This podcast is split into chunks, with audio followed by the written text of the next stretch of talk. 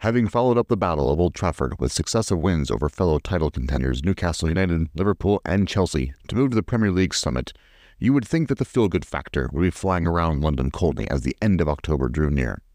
However, our European form and the lengthy trips to Moscow and Kiev were beginning to take their toll, and a Carling Cup tie scheduled just two days after our trip to Charlton Athletic meant Arsene Wenger had his work cut out trying to keep our league form on track.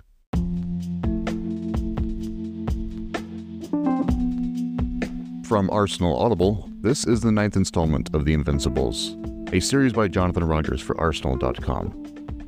In this series, Jonathon dives into the perfect season that Arsenal enjoyed 20 years ago, the famous run by the Invincibles. And this week, after a trip to Kiev and the Champions League, and before a trip to Rotherham United for the Carling Cup, Arsenal head to Charlton Athletic for their Premier League fixture and regain the top spot in the league. While it was a 1 1 draw, some of the more notable news happened in the other games around the club this week, noticeably in the Carling Cup, where a young Cesc Fabregas makes his Arsenal debut. Interestingly enough, on the same week that LeBron James also made his debut in the NBA for the Cleveland Cavaliers. Now, let's step back in time and see what's happening with the Invincibles this week. Last week, we beat Chelsea to return to the top of the table.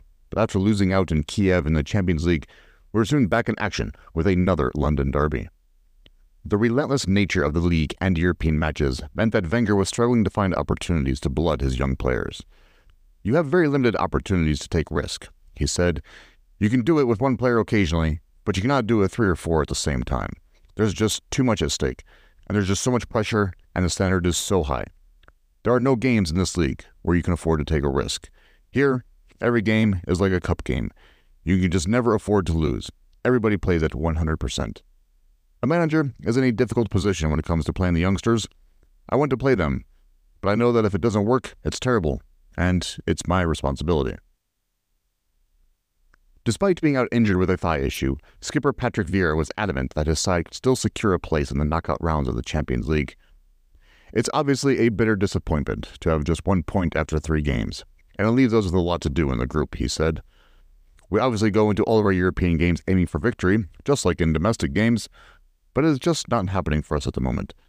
But I can tell you that we are working as hard as we ever have in training to give ourselves the best platform to play the best football at home and abroad. Having said all this, there is no way that we are giving up on the Champions League. No way. It is still in our hands. If we can get maximum points in the next three games, we can still definitely make the next stage. And then, October 26, 2003, having been knocked down to second the day before, we reclaimed the top spot in the Premier League thanks to a classic Thierry Henry free kick at Charlton. Wenger made two changes to the side, which lost 2 1 at Dynamo Kiev in midweek, as Dennis Bergkamp returned to partner Henry up front, while Freddie started for the first time since damaging his ankle against Newcastle a month earlier. Charlton made the early running, but for all their territorial advantage in the opening exchanges, they never called Jens Lehmann into action until on 27 minutes when Paolo Di Canio chipped his spot kick over Jens Lehmann after Lauren was harshly adjudged to have tripped Matt Holland.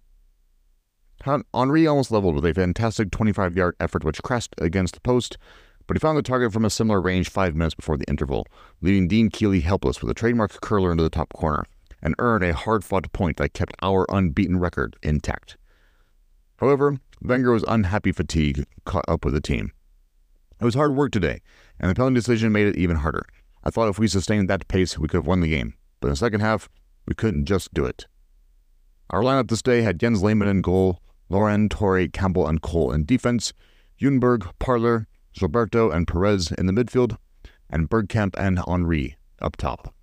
Subs used today were Kanu and Wiltord. Subs not used were Stack, Segan, and Edu. The Sun said it is a wonder Thierry Henry is not bent double. He is carrying Arsenal's attacking threat all on his own. The Financial Times said, superficially, the modern Arsenal bear little resemblance to the Arsenal of George Graham. They play football, for a start. They do have one thing in common with Graham's scrappers an indomitable spirit. And The Guardian said it was a wonder Wenger managed to smile rather than scowl yesterday afternoon. Although Vieira's absence is a blow, Wenger's greatest displeasure appeared to be with Matt Holland for earning a spot kick, which gave Charlton the lead. This result saw Arsenal go top of the table after 10 matches played with 24 points. Chelsea, point behind them, and Manchester United, two points behind them with 22 points.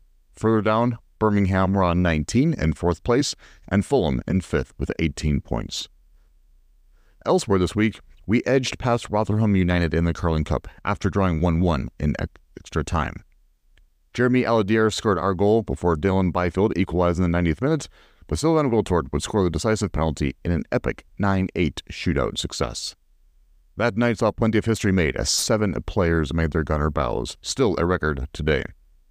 Gael Clichy, Jerome Thomas, Ryan Smith, John Spicer, Quincy Owusu-Abeyie, Graham Stack, and yes, Cesc Fabregas appeared, the latter aged 16 years and 177 days to become our youngest ever player.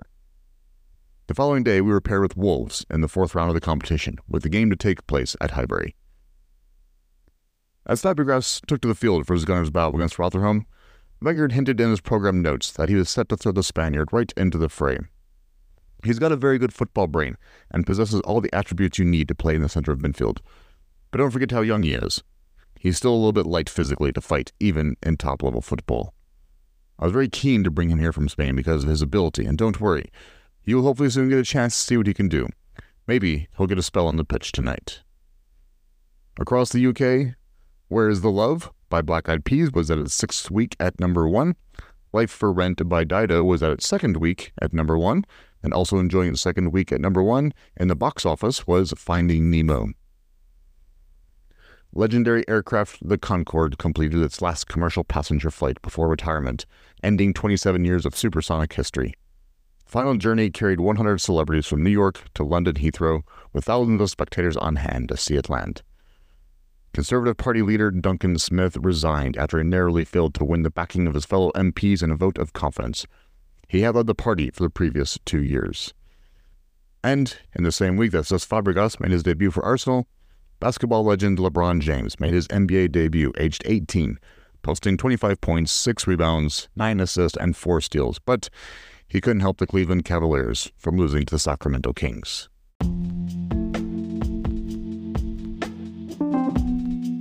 This has been a recording by Arsenal Audible. All credit goes to the original authors. Thank you for listening.